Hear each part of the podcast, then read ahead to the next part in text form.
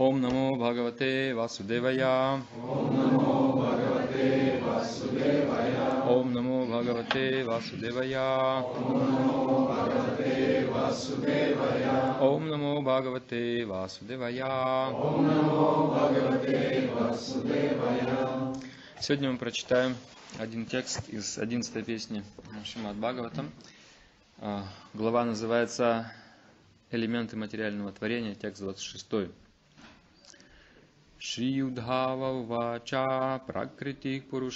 Бхав ядяпятма вилакшана аньонья пашраят Кришна дришьяте набхидатайо пракритау лакшяте хятма пракритишча тадхатмани Перевод. Шри Удхава сказал, «О Кришна, хотя материальная природа и живые существа принципиально отличаются друг от друга, кажется, что между ними нет разницы, потому что мы видим, как они пребывают друг в друге. Таким образом, создается впечатление, что душа находится внутри материальной природы, а материальная природа внутри души. Комментарий. Шри Удхава выразил сомнение которое возникает в сердце обычной обусловленной души. Ведические писания провозглашают, что материальное тело является временным порождением трех гун материальной природы. Осознающее живое существо внутри тела – это вечная духовная сущность, душа. В Бхагавадгите Господь Кришна утверждает, что материальные элементы, составляющие наше тело, являются его отделенной низшей энергией а живые существа относятся к высшей энергии Господа, наделенной сознанием. Тем не менее, в повседневной жизни материальное тело и обусловленная душа кажутся неразделимыми и потому не отличными друг от друга. Поскольку живое существо входит в чрево матери, постепенно обрастает телом и выходит оттуда уже в развитом теле, кажется, что душа очень глубоко врастает в материальную природу.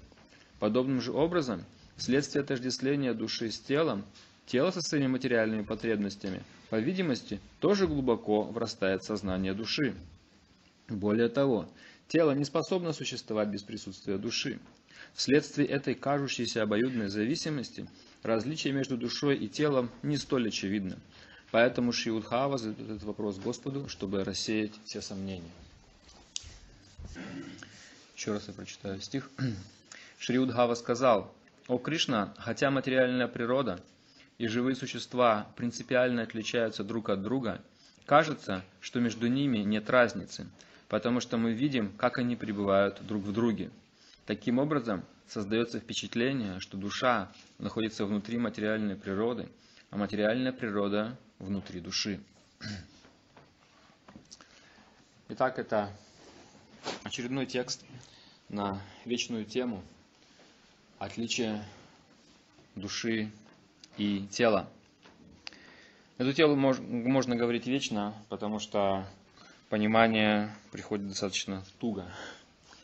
И все сложности духовной жизни возникают только из-за этого, что нету ясного и четкого понимания различий души и тела.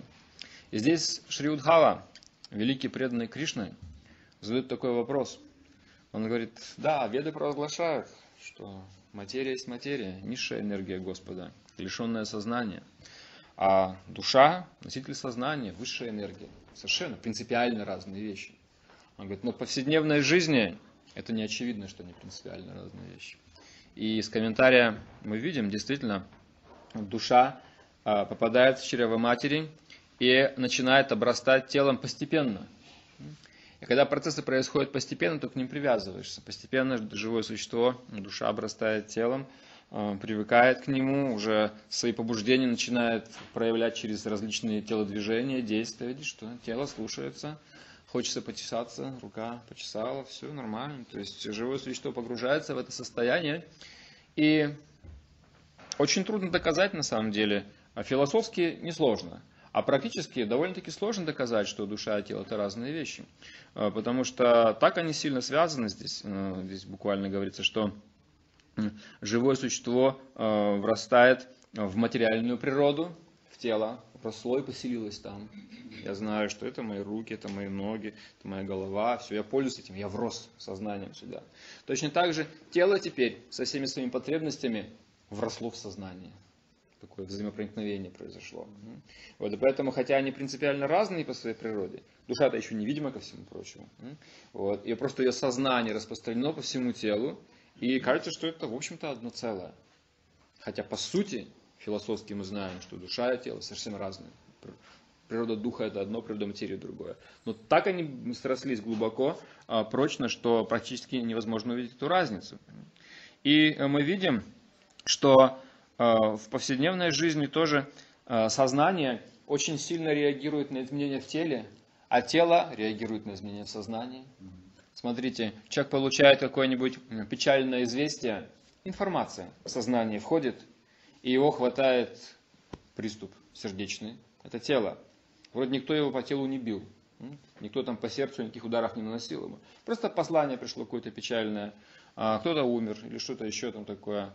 А, извините, а, ваш счет в банке, на котором был миллион, куда-то потерялся. Вот, поэтому теперь вы больше не получите своего миллиона. Ну или еще что-нибудь подобное такое. Вот как недавно в Америке погибла база данных какого-то крупнейшего банка со всеми счетами полностью. Шух, и нету их. Что хотите, то и делать. Вот. Непонятно, как теперь все это восстанавливать. В общем, что-то, если из таких радостных известий приходит в наше сознание, то а, сразу же начинает сердце учащенно биться, человек потеть начинает, говорит, как же так, вскакивает, бежит куда-то. А, и подобным же образом, если тело заболело, в теле происходят какие-то изменения, сознание тоже начинается, у человека депрессия может какая-то начаться. Вот, если он заболел надолго чем-то, он не может наслаждаться, ему какой-то режим прописывают, еще что-то такое, лежи, не ходи, не ешь, что-то все.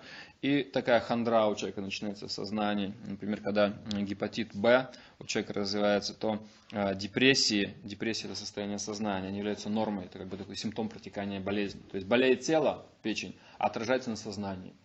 То есть существует такая очень четкая и плотная связь э, между вот этими двумя структурами, которые кажутся совершенно разные, сознание и, и, и материя. Но они так срослись, что э, изменения в сознании влияют на тело, изменения в теле влияют на сознание. Иди попробуй, докажи, что это разные вещи.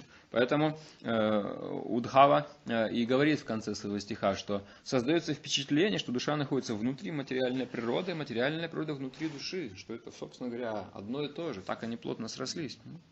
И для того, чтобы отделить, все-таки для того, чтобы показать, что душа и тело это разные вещи, чтобы выделить душу из тела, необходим какой-то катализатор.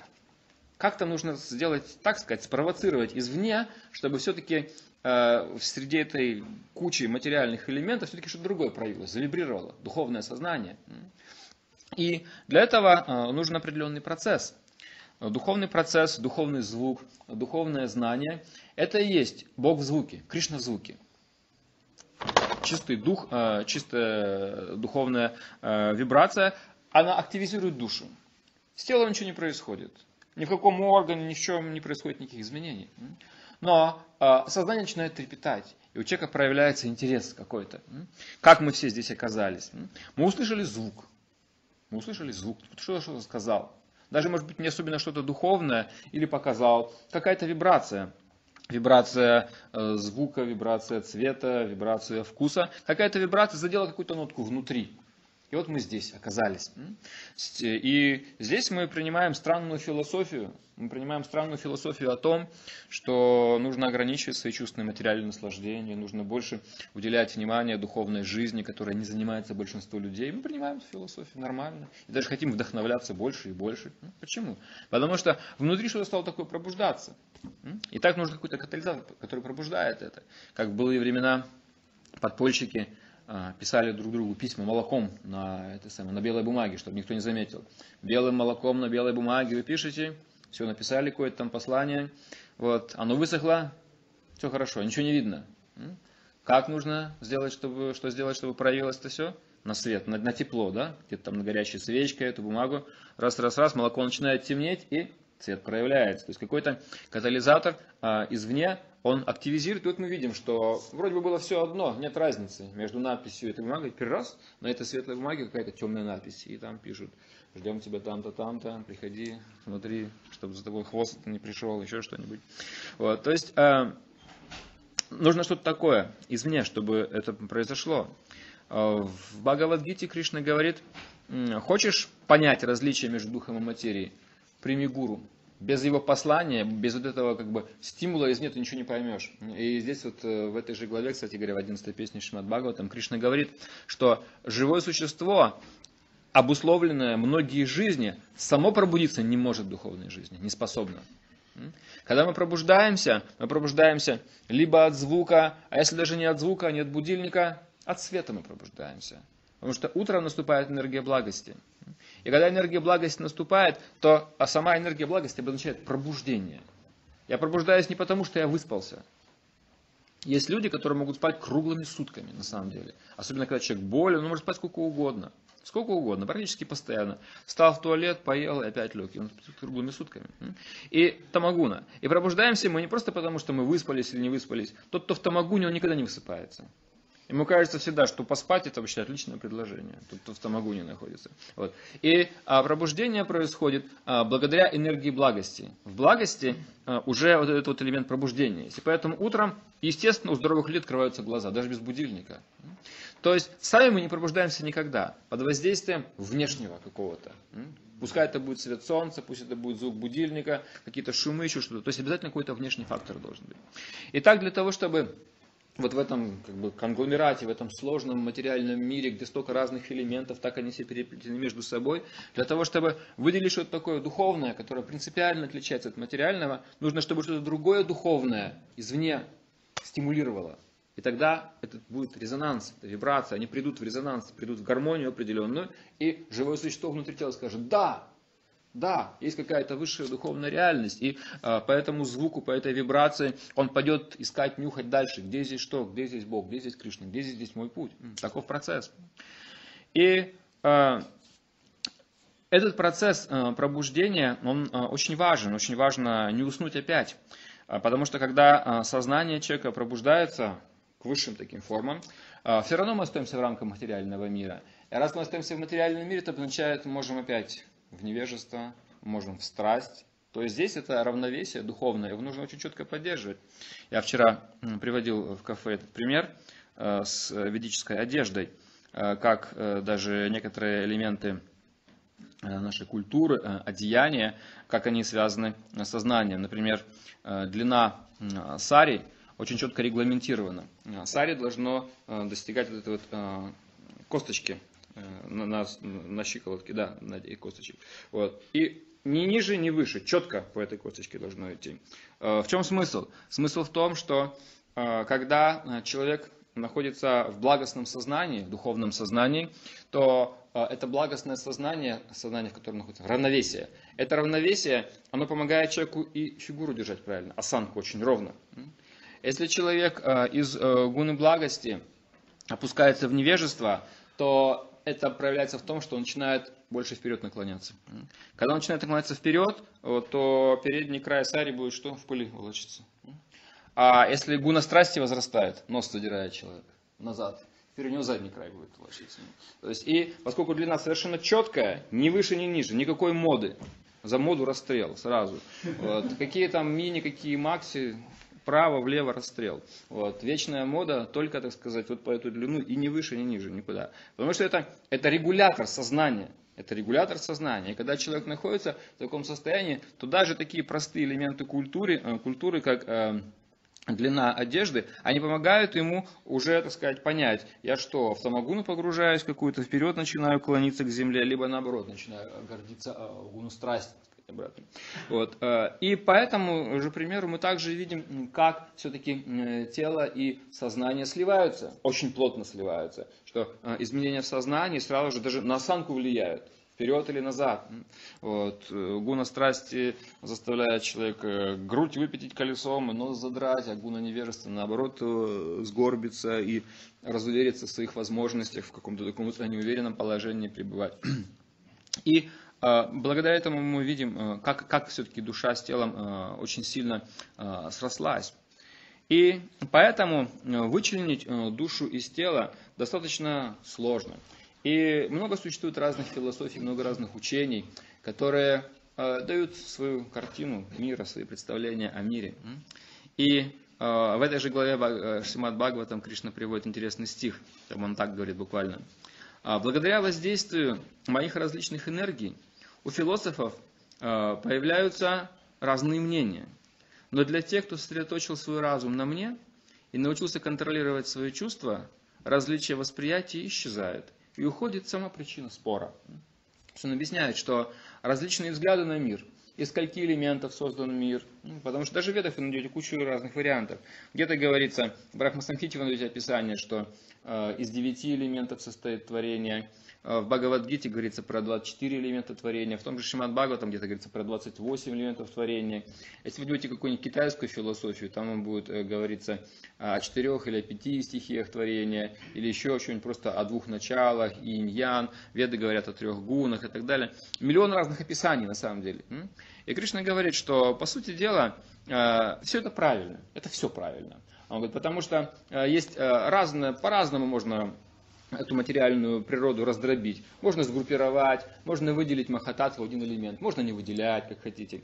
Некоторые дух в целом выделяют, в целом духовное начало, имея в виду душу и параматму. Некоторые их различают. Вот, э, то есть и то, и то правильно. Если мы подчеркиваем аспект единства, что душа и Бог едины по своей духовной природе, можно их в одну категорию сгруппировать, страху нет. А если мы хотим подчеркнуть их отличия, тогда еще один элемент добавится, мы говорим, душа и параматма это различие. То есть в зависимости от того, что человек хочет сказать, может быть разная категоризация. Также э, куча разных других философий, которые предлагают разные другие варианты. И Кришна говорит, все это правильно, это не имеет большого значения, потому что все, о чем они говорят, это иллюзия. И иллюзию можно по-разному, любое количество элементов разделять, она от этого не перестанет быть иллюзией. Иллюзия в 25 элементах, или 26, 28, какая разница, не имеет значения большого.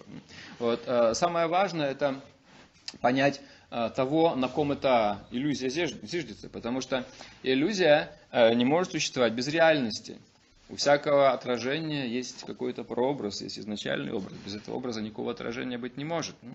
И он как раз является таким вот, Верховный Господь является этой невидимой основой всех трансформаций, всех изменений, всех этих элементов. Дальше в этой главе Кришна говорит, что глина, в глине неоформленной уже находится потенциальный горшок. Из глины можно слепить горшок. А в горшке находится потенциальная глина, потому что горшок можно разбить землю, залить водой, опять будет глина. И так он говорит, горшок находится в глине, глина находится в горшке. Но и глина, и горшок находятся в Кришне. Потому что он источник всех элементов. То есть смысл не в том, чтобы понять материальные элементы, а смысл в том, чтобы понять, откуда они исходят, самую основу.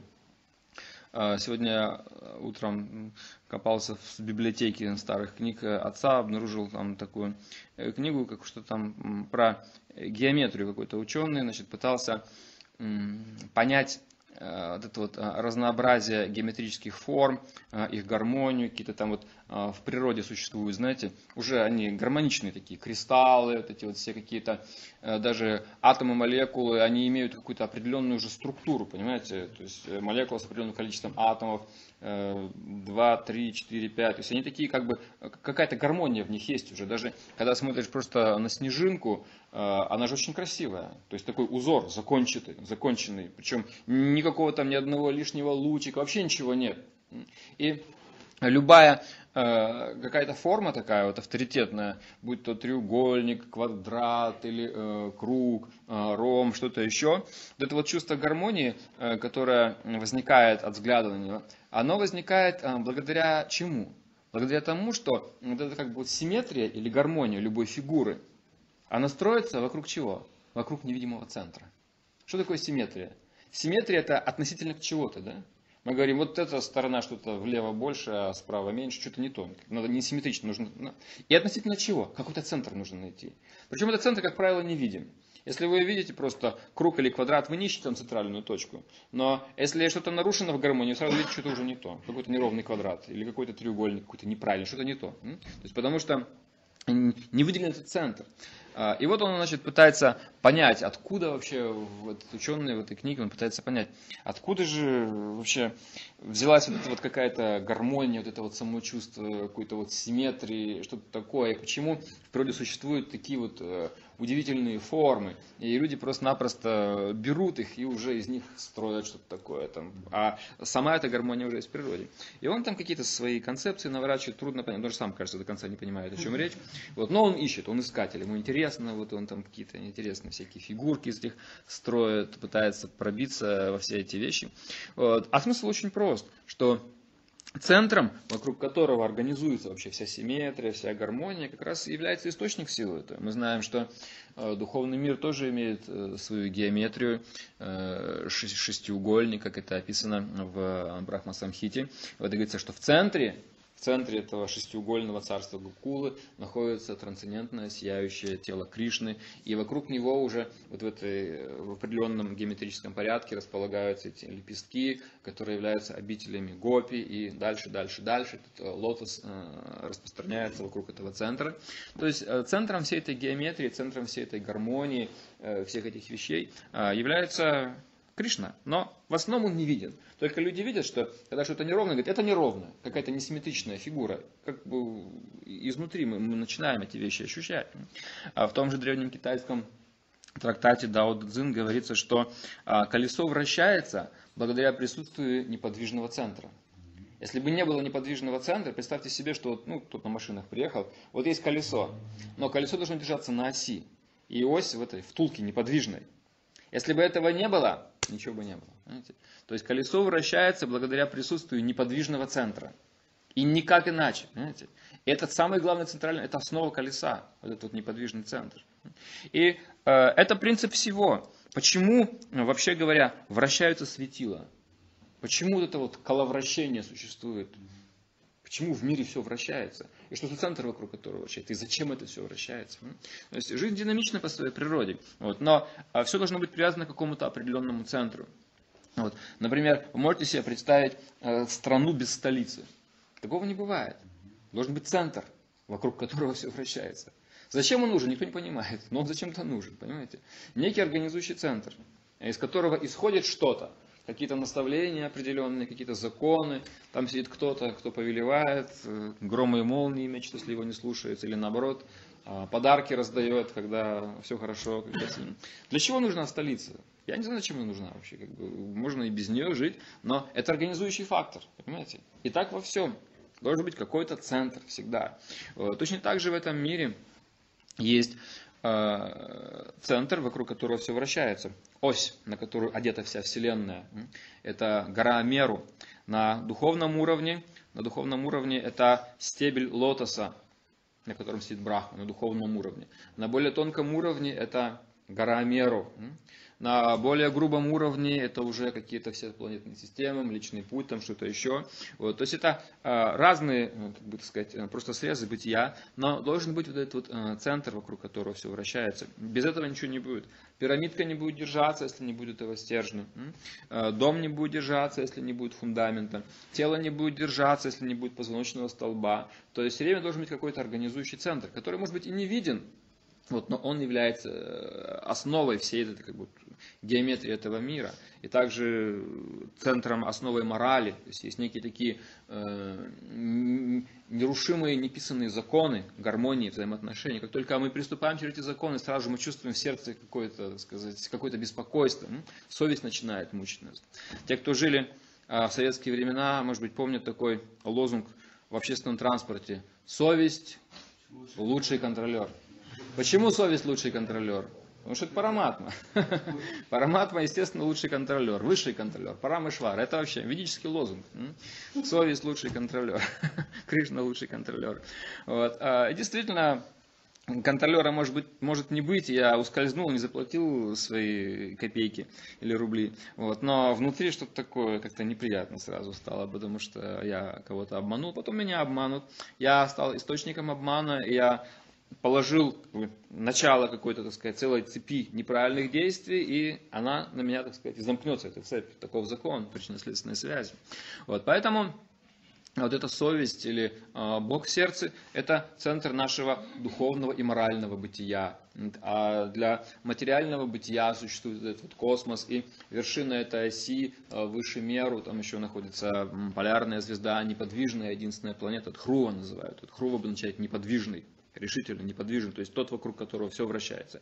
Все вертится в этом мире, кроме одной планеты, только от Грувалока не крутится. Поэтому для навигаторов это так сказать, ориентация, они ориентируются штурманы э, по этой звезде. Это как раз и есть неподвижный центр. Именно она является представительством Бога в этом мире, это посольство. Друвалока, полярный звезд, это посольство. Там находится кто? Ширадакашая Вишну, Параматма э, сверхсознание, тот самый высший разум, Бог, который контролирует все связи этого мира.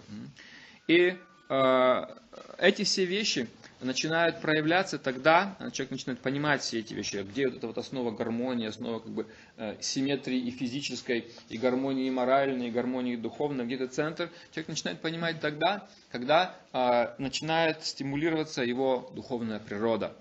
Тогда э, Бог начинает становиться очевидным, и душа начинает становиться очевидной.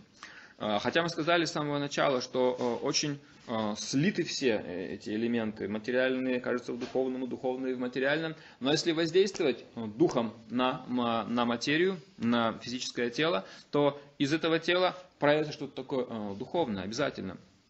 Таков закон. И при помощи звуков Вед, веда это как раз тот самый звук, это э, звук, который исходит из тела Верховного Господа, это вибрация его ума. Этот звук в наиболее чистом виде называется веда. Когда этот э, звук э, оскверняется разными гунами, то возникают разнообразные мнения по поводу веды. Мнения, люди говорят, может быть так, а может быть это, они начинают спорить и так далее. И люди говорят, ну мы же имеем право на свое мнение. Вот мнение одного философа, вот мнение другого философа. Конечно, люди имеют право на свое мнение. Но если мы возьмем это слово «мнение», и переведем на греческий язык, как это будет звучать мнение?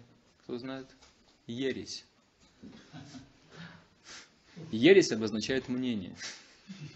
Я имею мнение. То есть есть абсолютная истина. Какие могут быть мнения? Какие будут мнения? Когда человек говорит, у мое мнение, это обозначает моя ересь. Вот. То есть это мой э, субъективный взгляд. То есть на самом деле ведическая литература, она очень такая фундаменталистская. Какие могут быть мнения? Шила Прабхупада в комментарии говорит, знание должно быть точным и фактическим. Причем здесь мнение? Причем здесь ваше мнение? То есть вот есть просто знание, э, есть закон, вот все. И люди говорят, ну это фундаментализм, вообще никакой свободы мышления. А зачем вам нужна эта свобода мышления? Для того, чтобы быть этой истиной? В принципе, да, она, конечно, нужна именно для этого. Но получает ли благо живое существо от этого? Конечно, нет.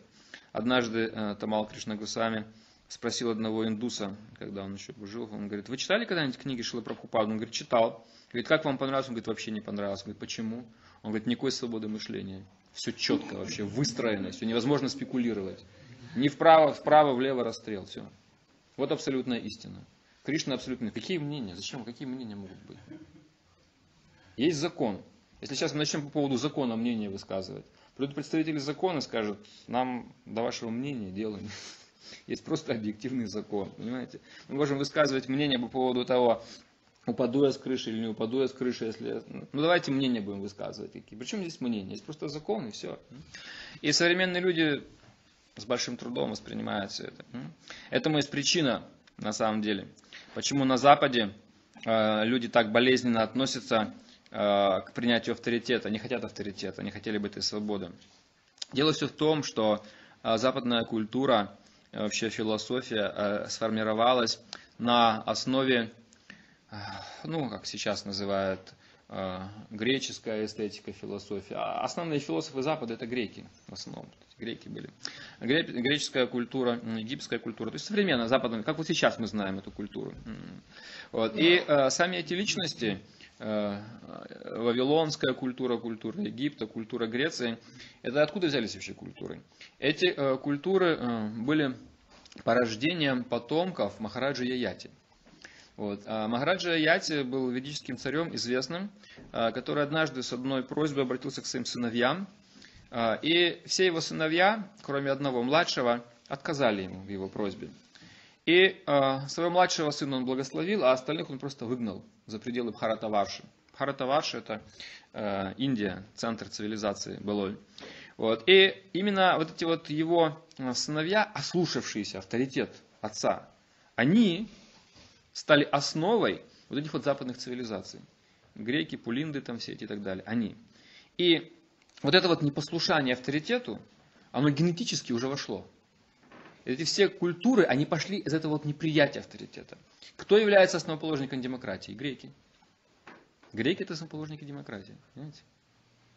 Сократ стал первой жертвой греческой демократии. Не будем в эту историю углубляться.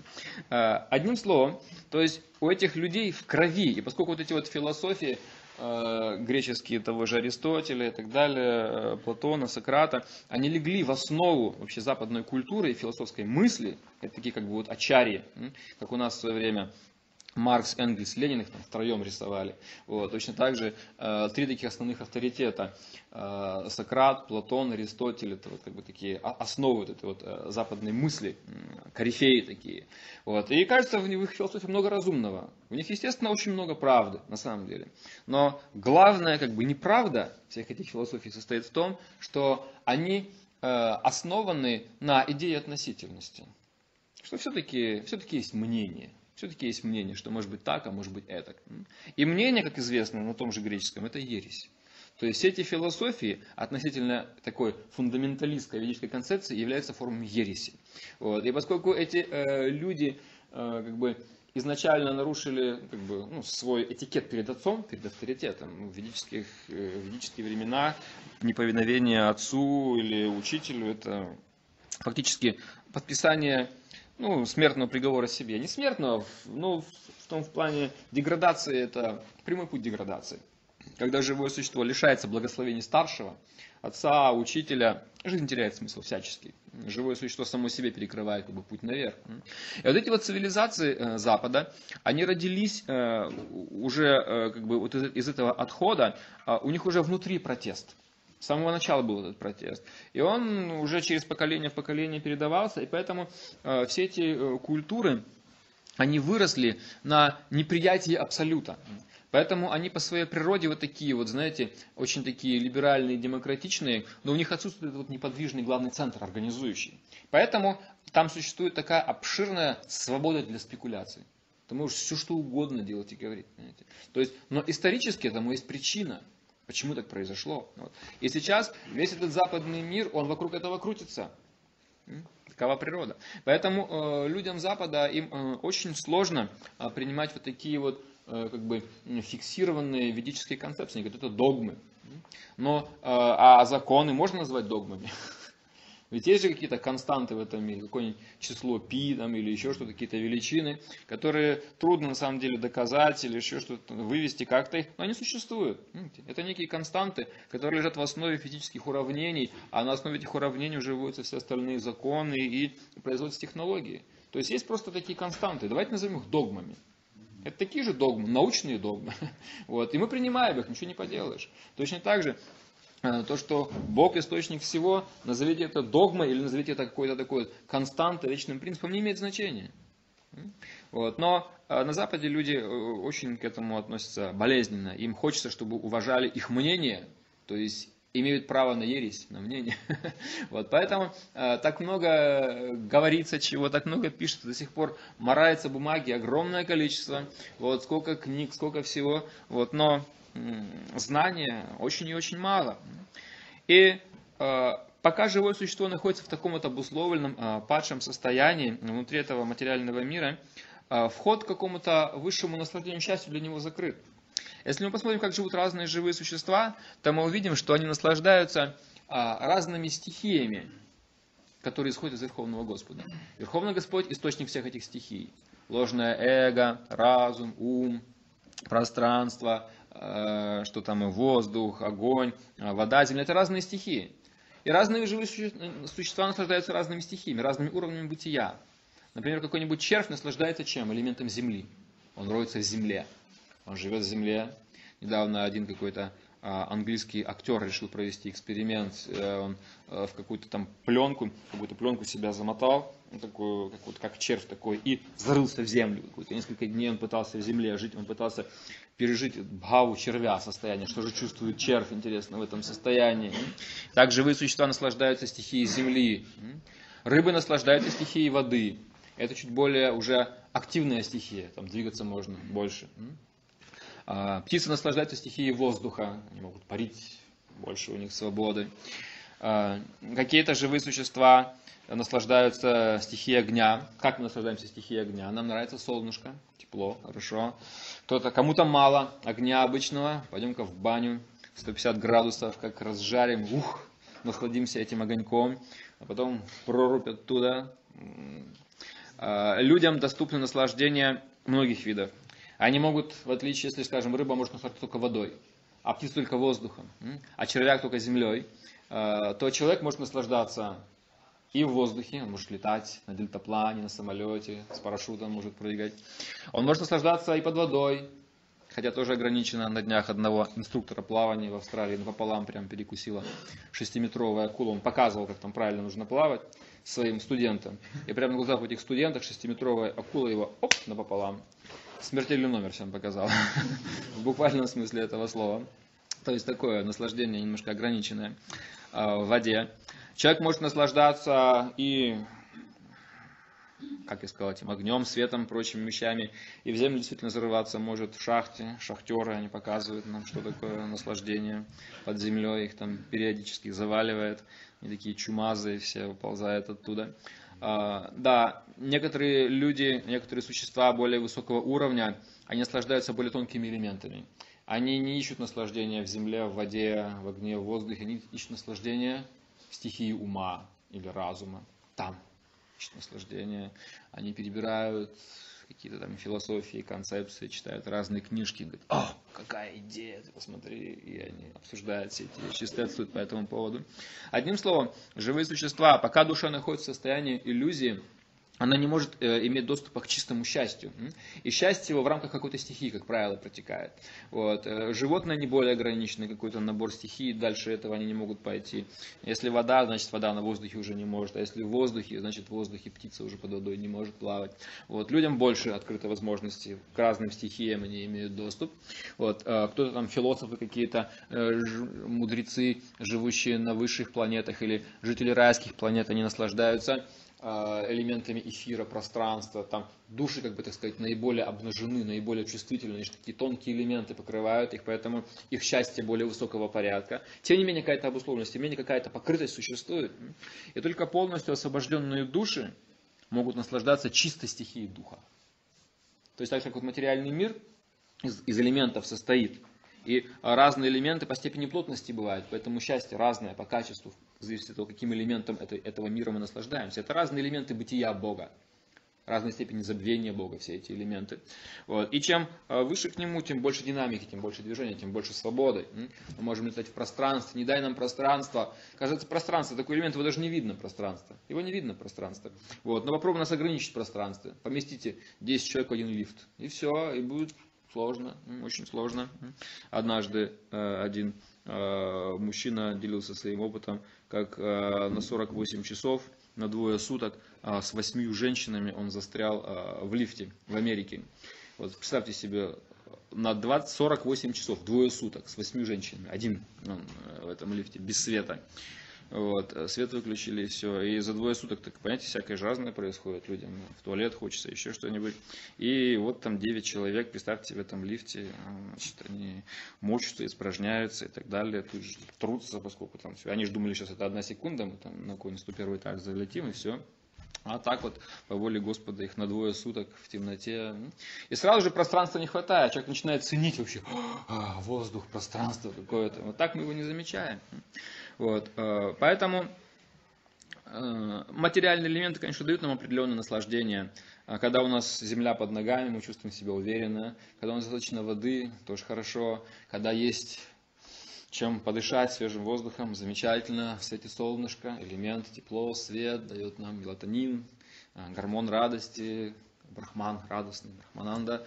Радуемся всем этим вещам. То есть элементы материально дают нам определенное счастье. Когда у нас есть, так сказать, здравый рассудок, четкое понимание, в этом тоже находим какое-то наслаждение, когда наши эти тонкие элементы, ум, разум, эго нормально работают, мы и черпаем какое-то наслаждение внутри себя, своими какими-то достоинствами гордимся или каким-то своим знанием наслаждаемся, какими-то ощущениями, когда тонкое тело нормально работает. Когда тонкое тело ненормально работает, а хотя вроде бы мир вокруг нормальный, погода хорошая, воды и воздуха хватает, человек держится за голову и говорит, бедный, я несчастный, какая-нибудь у меня депрессия или еще что-то такое, если, если в голове непорядок. То есть э, разные элементы бытия материальные дают человеку какой-то определенный вкус, какое-то определенное счастье. Но э, высший тип счастья живое существо может пережить только в состоянии чистой духовности. Духовный мир называется, духовное царство. Вот там живое существо переживает чистый тип счастья, потому что там э, душа находится в своей родной стихии, в естественном состоянии. Но для того, чтобы живое существо из всех этих элементов, из всех этих ограниченных стихий вышло и поднялось э, на уровень э, духовного мира, духовной реальности, для этого нужно, чтобы вот это вот сознание души постоянно бомбардировалось духовной энергией. То есть этот катализатор извне должен обязательно быть. И тогда, благодаря вот этому стимулятору извне, душа постепенно будет выходить из тела, вырастать. Сначала, оставаясь даже в этом теле, она будет просто подниматься над телесной концепцией. Что значит душа растет? Мы остаемся в теле. Я не вижу, как она растет. Но она растет, это чувствуется потому, как человек относится к жизни. Какие-то трудные материальные ситуации, что-то еще. Но человек выше этого. Душа по своей природе выше этого. Но мы выяснили, что сейчас она настолько погружена в материю, что куда тело, туда душа. Она реактивна. Телу плохо, душе плохо. Телу хорошо, душе хорошо. Такая вот реактивность, такая привязанность. М? Вчера мы тоже в кафе говорили на эту телу, что тему как э, телега с лошадью связано. Лошадь туда, телега сюда. Они очень тесно связаны. Вот. Но, тем не менее, телега, лошадь это разные вещи. Также и душа и тело разные вещи. И здесь Удхава говорит, как это понять, Кришна? Он говорит, в ведах мы узнаем, что вроде бы это разные вещи, что душа и тело это разные вещи, но в повседневной жизни говорит, они так тесно слиты, что невозможно понять, что кажется, что это одно. Кажется, что это одно. И для того, чтобы понять, что все-таки это не одно, необходимо стимулировать душу. Вот тогда она зашевелится, и она будет подниматься. Шила Прабхупада говорил, что для того, чтобы практически понять, что я не тело, что нужно делать? Он говорит, нужно подняться на уровень чистого воспевания Хари Кришна мантры. То есть это не просто вопрос философии. Он говорит, если вы хотите ощутить опыт своего отдельного существования тела, если вы хотите почувствовать действительно, что душа выше, чем тело, он говорит, это можно сделать, как ни странно, через процесс воспевания Хари Кришна мантры. Почему? Потому что этот процесс воспевания, что он делает? Он как раз и стимулирует душу. Он как раз стимулирует ее, и из-под этого всего хлама, из-под этого всего давления материальной природы, из-под этих вот покрытий ума, разума, ложного эго, он душу поднимает, достает. Это и есть главный стимулятор. Для этого, собственно говоря, а, Кришна и пришел в нынешнюю эпоху. Для того, чтобы вот эту вот э, душу, которая сейчас, по видимости, слилась с телом, мне кажется, объединилось что-то такое одно, что невозможно даже понять, душа в теле, тело в душе, в сознание проникли э, заботы тела. Попробуйте помыслить о себе сейчас, о себе, о своей жизни. Хоть одну мысль подумать о своей жизни, э, не представляя себя в этом теле. Вот какой можно, какую идею можно допустить, скажем, какой жизненный план, что-то еще, без участия себя вот в этом конкретном теле. Не получится. Это что говорит? Это говорит о том, что тело очень просто, прочно вошло в сознание. Именно потребности вот этого конкретного тела четко вошли в наше сознание. И мои представления о себе очень ясные. Я вижу себя каждый день в зеркале. Вот он я, понимаете? Вот. И все мои жизненные планы, они связаны вот с этим конкретным телом. То есть в моем сознании я главная фигура, главное действующее лицо. И так тело очень глубоко в сознание проникло. Как же вытащить его оттуда? Нет нужды вытаскивать. Сначала необходимо в это сознание принести Кришну. А Кришна как раз и есть такой главный сепарирующий элемент как, предположим, вот есть молоко, добавляется туда кислота какая-то, тамаринт или что-то еще, лимонная кислота, и сразу же раз сворачивается. Сыворотка и что там? Творог, Творог да, это все. Вот они раз и сепарировались. А как бы они вместе. Но когда еще один элемент добавляется, они раз и сепарировались. Точно так же сейчас кажется, тело, душа одно и то же не поймешь, как они вообще, что это такое. Вроде бы, вроде философски понимаешь, что это разные вещи, а на практике настолько они тесно слиты, что ну невозможно их отделить. Но точно так же, как можно сепарировать сыворотку от творога, точно так же можно сепарировать э, сознание от э, физического тела. И главным этим сепарирующим элементом является Кришна. Он стимулирует душу. Он приходит в форме святого имени. Он пришел в облике святого имени. И он как раз стимулирует духовное сознание. У человека начинает приобретаться духовный опыт, которого раньше не было. Опыт души. И чем более серьезно человек к этому процессу относится, воспевание, чем более серьезно он понимает, что э, имя Кришны и сам Кришна это одно и то же. Он начинает относиться к процессу воспевания, к святому имени очень трепетно, как к самому Кришне. Мы приходим в храм, божество, перед божеством мы склоняемся, но перед Богом в звуке можем не обязательно склоняться. Для нас Хари Кришна может просто расхожее слово. Хари Кришна, Хари Бог, я пошел. Вот. То есть это называется произнесение как там, э, святые имена Бога в суе, да? с несерьезным отношением. Христиане с этим борются. В принципе, мы тоже с этим боремся, мы называем это э, невнимательным воспеванием. Внимательное воспевание. Вот. И когда человек э, учится внимательному воспеванию, вот тогда следствием правильного воспевания является совершенно практический опыт. Я не имею отношения к этому материальному телу. А если имею, то очень непосредственное. Вот это признак правильного воспевания. Это не просто какие-то такие эзотерические, непонятные там, а вот интересно, что там, Кришна, я вижу, еще что-то такое. Кришна это еще далеко. На материальном уровне очень простые симптомы правильного воспевания. Очень простые симптомы. Человека все меньше и меньше начинает волновать его материальное тело, все, что с ним связано. Это обозначает, что сознание души начинает уже вычленяться из материи. Хотя сейчас они так плотно слиты, но через этот процесс уже душа начинает выходить из этого. Вот это правильное действие, вот это, вернее, правильный симптом, верный симптом того, что человек правильно воспевает Святое Имя. И здесь э, как раз э, Кришна сюда, вернее, он и пришел именно для того, чтобы помочь живому существу вот этот вот э, опыт приобрести. И дальше в этой главе Примерно таким же образом, как я вам рассказывал, а, Кришна рассеивает э, сомнения Удхава по поводу того, э, что э, сознание и материя это разные вещи. Удхава говорит, вроде, вроде бы веды говорят, что разные, но на самом деле мы видим, что они так тесно слиты, что почти не видно границы. Кришна говорит, нет, нет, они все-таки разные. Вот. И он объясняет ему, что для того, чтобы а, обрести этот все-таки отдельный духовный опыт, необходимо принять духовный процесс, который усилит душу и вычленит ее, поднимет над этой материей, и тогда живое существо само увидит свое собственное отличие от материи. Это называется самосознание. Хари Кришна. Вопросы? Да. Ну. А, секундочку. Давайте сейчас пока, если есть у кого-то по теме, чтобы мы... Ну, может быть, не по теме. А? Я спрошу. Да. Да. Ну вот интересно, пока мы в теле, мы наслаждаемся органами чувств. Ну, я хотела, чтобы, может быть, какую-то характеристику дали. Вот как характеризовать э, привязанность к телу больше? То есть, если человек больше наслаждается через глаза, там, через рот, через уши, или тактильные отношения. То есть, есть какая-то характеристика привязанности к телу? Или нет? Или, может быть, есть как- как- как-то наслаждение в гунах э, в каких-то? Может быть, если человек наслаждается определенным органом, может быть, это такая гуна, а если другим если составить иерархию... Еще, меня конкретно интересуют тактильные отношения. Причем спонтанные такие, знаете, неосознанные. Когда там ну, хочется подержаться, вот, ну, то есть прикосновения конкретно. То есть mm-hmm. вне всяких там сексуальных наклонностей, mm-hmm. просто так.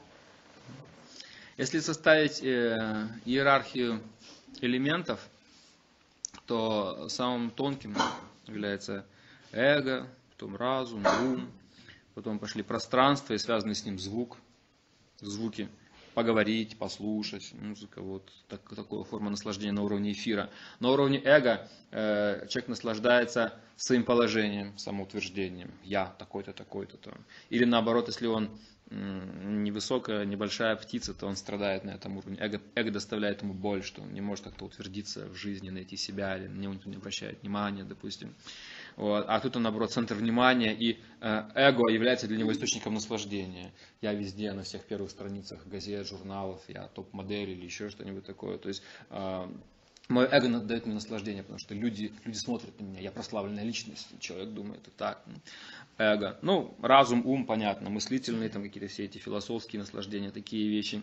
Вот. Когда мы спускаемся на уровень элементов, э, эфир, пространство, в нем распространяется звук. Вот. И на уровне звука мы знаем, можно слушать музыку, можно слушать какие-то разговоры, можно как-то там общаться, вот так, это наслаждение. Вот. То есть это, мы начинаем сверху. Вот так, скажем, этим вещам. Потом ниже э, пространства идет воздух. И воздуху, соответственно, как раз тактильное ощущение. То есть это вот э, желание э, касаться каких-то приятных предметов или контакт тел, где это, это уровень воздуха. Э, потом идет элемент э, огня и соответствующее ему наслаждение, это наслаждение формой смотреть какие-то формы, созерцать. Потом идет э, элемент воды, это наслаждение вкусом, соответственно, вода, раса, вкус. И последний это элемент земли и Э, запахи с ним связаны, то есть уже что-нибудь понюхать. Это в такой, если скажем, вот такую вот иерархию выстраивать, то это самое низшее желание понюхать. И мы видим, что животные, они как раз этим и занимаются, ходят и, нюхают все, сказать, это у них основа. В Шимат там говорится, что э, животные лишены памяти сердца и находят свою пищу по запаху. То есть это как бы такой самый низший уровень организации, вот так они определяются. Вот, поэтому можно, конечно, так сказать, здесь развернуть, наверное, целую философию какую-то. Я не задумывался по поводу уровня чувства наслаждения по этим элементам. Но это вот. привязанности какой-то были там, а, а? привязанности к телу. Можно как-то? Или это, все формы привязанности к телу. Смотрите, опять же, если вот по этой иерархии эго наиболее тонкое, выше всех стоит, потому что именно эго связывает душу с телом. Если бы не было эго, что бы нам здесь делать, да? Если бы мы это тело увидели реально, без своего ложного эго, мы бы ужаснулись, наверное. И это мою душу. Предложите вам, э, приличному гражданину, вообще сесть в какое-нибудь грязное место. Что, да? Так вот, душа это, скажем, такое чистое живое существо и находится, извините, вообще в клаке вот этого тела. Если это изнутри посмотреть, мало что привлекает. Если тело наизнанку вывернуть, что-то страшное. Вот. И только благодаря эго мы считаем, что все в порядке, что все хорошо в этом теле. Вот. Если э, по этой иерархии смотреть, эго высший элемент, то значит наслаждение своим эго, то есть э, допустим, э, своей властью, своим положением, то есть по идее должно быть более высокое. Но по тонкости переживаний, может быть, да. Потому что реально человек, может быть, ничего не видит, не нюхает, ничего не касается, но это как бы в уме чисто происходит. Чисто в уме происходит. Вот. Но, с другой стороны, этот человек э, может быть э, настолько горд своей репутацией, своим положением, внешностью, чем-то еще, что э, он может быть даже более обусловлен, чем тот, кто, скажем, не гордится, но больше любит там поесть, попить или еще что-нибудь. Он может наслаждаться какими-то более низкими элементами по себе, но при этом он может э, не быть настолько э, гордой, тщеславной фигурой, кто наслаждается на уровне эго. Вот поэтому я не думаю, что здесь, здесь скорее всего, нужно э, уровни наслаждения строить не э, не, не с привязанности со стихиями, а с гунами. Вот, э, потому что Кришна говорит, что гуны это инструмент определения уровней он определяет в Бхагавадгите, что э, знание, в гуне благость, нежество, страсти, понимание и так далее. Все, все как бы вот такие основные категории. Решимость в разных гунах, он пищу в разных гунах дает. То есть э, все-таки для того, чтобы определить иерархию или уровень чего-то, здесь, скорее всего, не элементами нужно пользоваться, а гунами. Вот, потому что э, мы знаем, что как бы для эго высшее состояние – это его отсутствие ложного эго. Это понимание того, что есть слуга. А слуга не гордится. Вот, он готов служить, потому что гордый не готов служить. Чего еще там, да? Как этот, э, кто там, этот вечный герой, Остап Бендер, там, Кисер говорит, а теперь, говорит, вы будете, говорит, на французском, немецком, русском языках просить милости. Он говорит, никогда, говорит, Воробьянинов не протягивал руки. Он говорит, так протяните ноги, старый дуралей, говорит, если вам э, гордость не позволяет, скажем, попросить, то будет так. Вот, то есть э, дело не в этом, не, не в самих элементах, а в гунах. Потому что, например, мы знаем, что есть такой процесс преданного служения – вдыхать аромат благовоний и цветов, предложенных Кришне. А только что, что мы выяснили, что э, вдыхание ароматов это связано с элементом земли, то есть наинизшее. Но если это все в духовной сфере происходит, мы предлагаем цветок или благовоние Кришне, потом вдыхаем эти вещи, никакого отношения не имеет. Ну, подумаешь, стихия земли. Да? Или то, что мы говорим, э, есть такой элемент преданного служения, пить черенамриту. Черенамрита это жидкость, вода. То есть на уровне элементов это вода, предпоследний по грубости. Да? То есть мы просто наслаждаемся водой, пьем. Но это черенамрита, которая омыта тело Кришны. Это чистый трансцендентный процесс. Или просад тоже. Грубый элемент. Мы жуем, допустим. Вот. э, Ну, слушание это высокий процесс, конечно, на уровне эфира. Трансцендентные звуки или философия, что-то еще. Вот. Но как мы увидели, что все-таки Кришна в качестве методологии определения уровня дает гуны. То есть э, есть то же самое та же самая музыка, допустим, которая распространяется в эфире, тоже разного качества бывает. Есть музыка в невежестве, которая повергает людей в меланхолию, э, в такое состояние печали. Вот он слушает там какой-нибудь романс, там, зачем нам поручик, чужая земля. И, и, и, и слеза у него капает в бокал, и он там говорит, что-то. Ну, это тамагуна называется, невежество, понимаете, когда звуки в эфире, эти вот песни, э, они просто, скажем, в человеке невежество пробуждают такое. Вот, или какие-то там страсти всякие разные, романтизм, это гуна, это, это гуна страсти, любовь там и так далее. Вот, то есть звук, сама стихия эфира, она нейтральна. И она может проводить разные звуки. Она может проводить проджалпу какую-нибудь, она может проводить э, звуки отбойного молотка, она может проводить звуки вет, э, Хари Кришна мантры, чего угодно. То есть она нейтральная стихия. Вот, но э, информация внутри как бы, этого эфира, этого пространства может быть по гунам совершенно разная. Невежественная информация, разрушающая, страстная информация, созидающая, э, благостная информация, дающая знания, и трансцендентная информация, вытаскивающая человека из всего этого. Вот, поэтому э, все вот эти вот э, как бы, формы наслаждения, которые связаны с элементами, с этими разными стихиями, они могут быть характеризованы с позиции гун, позиции гун.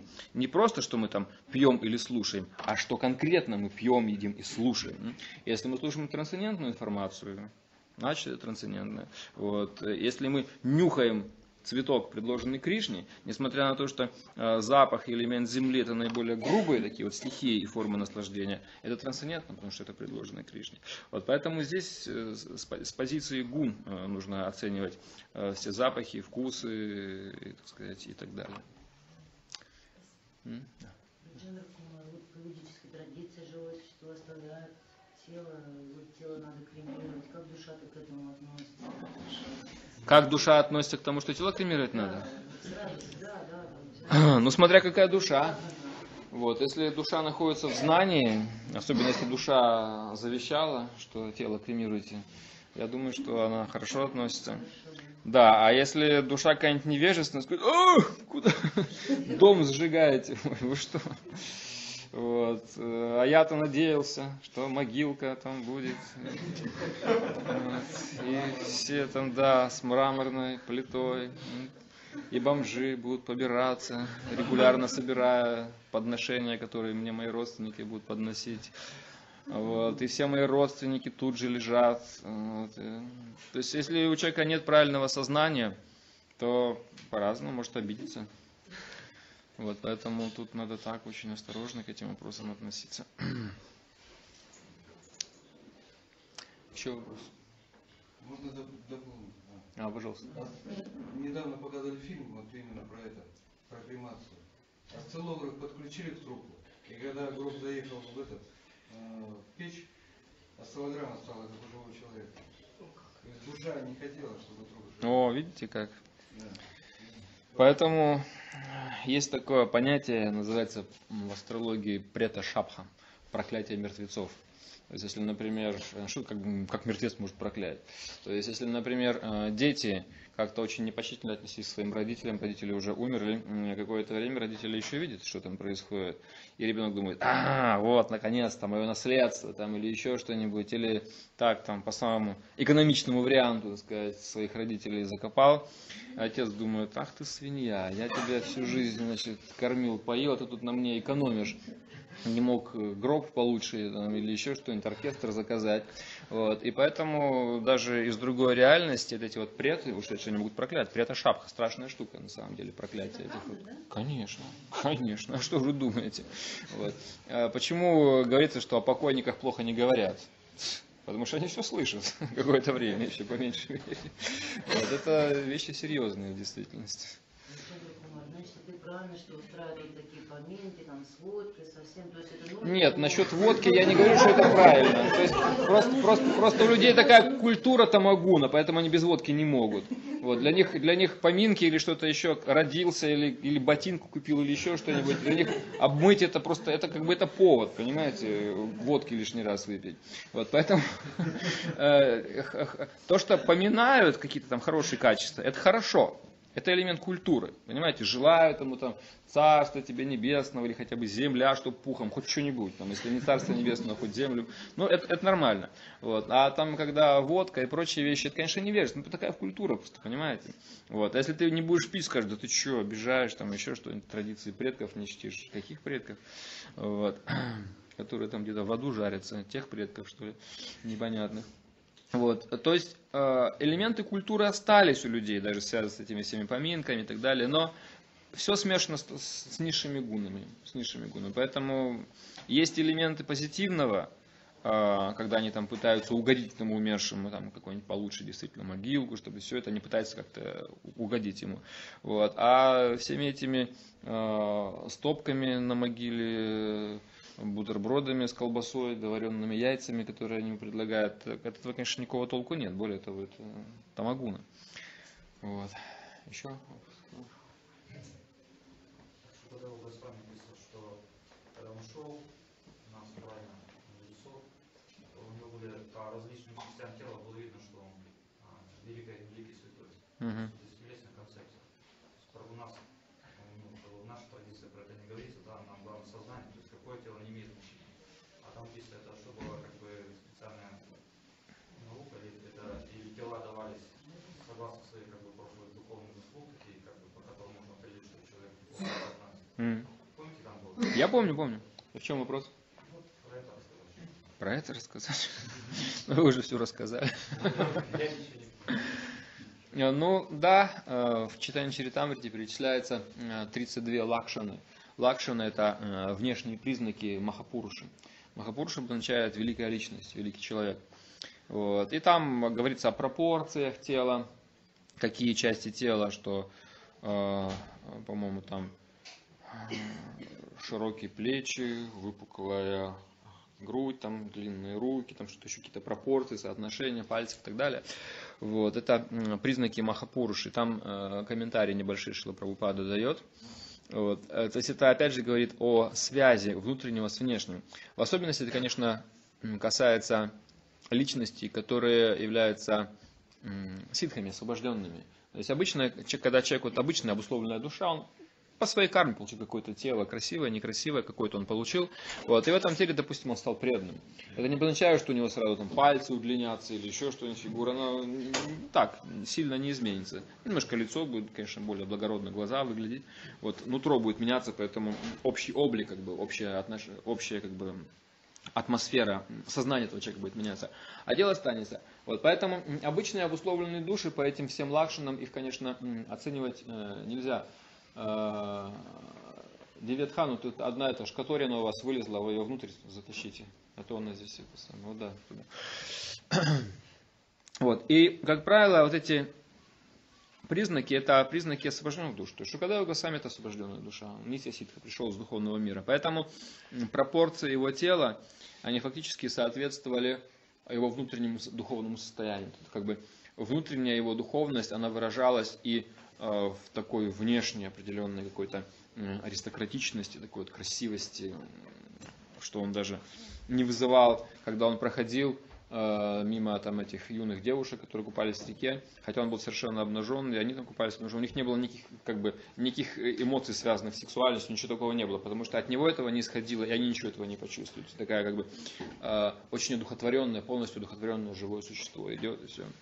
А следом за ним шел Вьясадева, который был одет, который был ну, как бы в грехасках, в, в роли домохозяина, привязанный как-то в какой-то мере к этому миру. Они сразу же увидели, стали, стали прикрываться, потому что как бы э, он э, в рамках такого как бы общественного этикета, и они в рамках общественного этикета.